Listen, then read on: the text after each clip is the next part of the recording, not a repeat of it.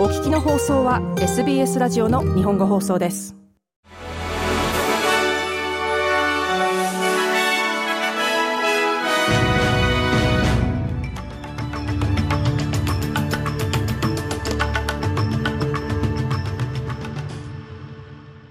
はちがつようか火曜日、 エスビーエス 日本語放送ニュースフラッシュをシドニーから大場恵美がお届けします。西オーストラリア州政府がしちがつついたちに制定されたばかりのアボリジナル文化遺産法を廃止することを発表しました。にせんにじゅういちねんに法案が可決されたアボリジナル文化遺産法は、にせんにじゅうねんにリオティント社がよんまんろくせんねんまえの中間渓谷のシェルターを破壊したことを受け、土地の使用者と伝統的所有者の間の合意に重点を置くものでした。この法律では、土地の所有者がプロジェクトが文化遺産に害を及ぼすかどうかを判断するプロセスを経ることが義務付けられていましたが、西オーストラリア州の農民たちは、この法律は混乱を招き、時間と費用がかかり、そして悪用される可能性があると批判してきました。ロジャー・クック州首相によると、コミュニティからのフィードバックに基づき、せんきゅうひゃくななじゅうにねんに制定されたオリジナルの法律に若干の変更を加えて再実施する予定だといいます。巧妙なオンライン児童虐待ネットワークにより被害を受けていたじゅうさんにんのオーストラリア人児童が国際捜査により解放されたことが分かりました。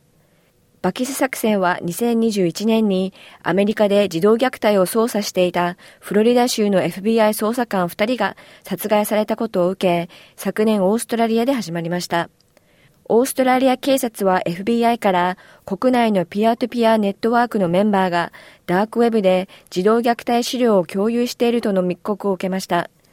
これまでにさんじゅうにさいからはちじゅういっさいの男性じゅうきゅうにんが児童虐待の罪で起訴されており、さらに逮捕者が出る見込みです。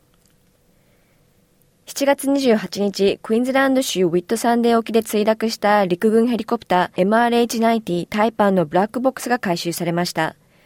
タリマンセーバー演習中に墜落したヘリコプターには、ダニエル・ライオン大尉、マクスウェル・ニュージェント中尉、ジョセフ・レイコック下士官、アレクサンダー・ナグス伍長が乗っていましたが、いずれも死亡しています。回収されたブラックボックスには重要な音声データと飛行データが入っているとされ、事故原因が明らかになることが期待されています。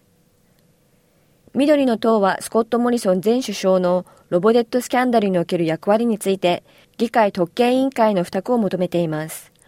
ロイヤルコミッションの報告書では、違法な回収スキームを評価し、モリソン氏がスキームの合法性について内閣に誤解を与えることを許したと非難しています。クイーンズランド州のアナスタシア・パレセ州首相はむいか日曜日にラッセル島で発生した住宅火災の現場で救急隊員と面会し、哀悼の意を表しました。当局はさんじゅうよんさいのウェイン・ゴリネットさんとじゅうにさいみまんの子供ごにんが死亡した火災の原因を調査中です。パレシェ州首相は島を訪れ、慰霊碑に献花した後、ふたりの子供たちが通っていた地元の学校を訪問しました。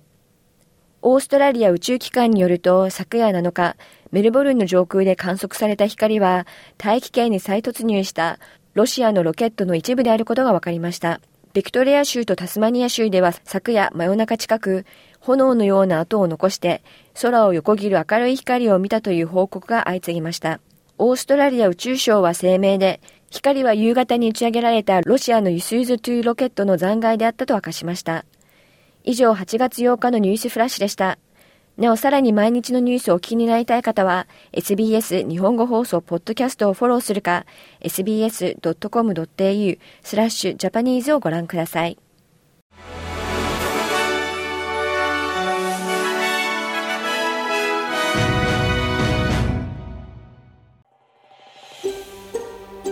エスビーエス 日本語放送の Facebook ページで会話に加わってください。ライク、いいねを押してご意見ご感想をお寄せください。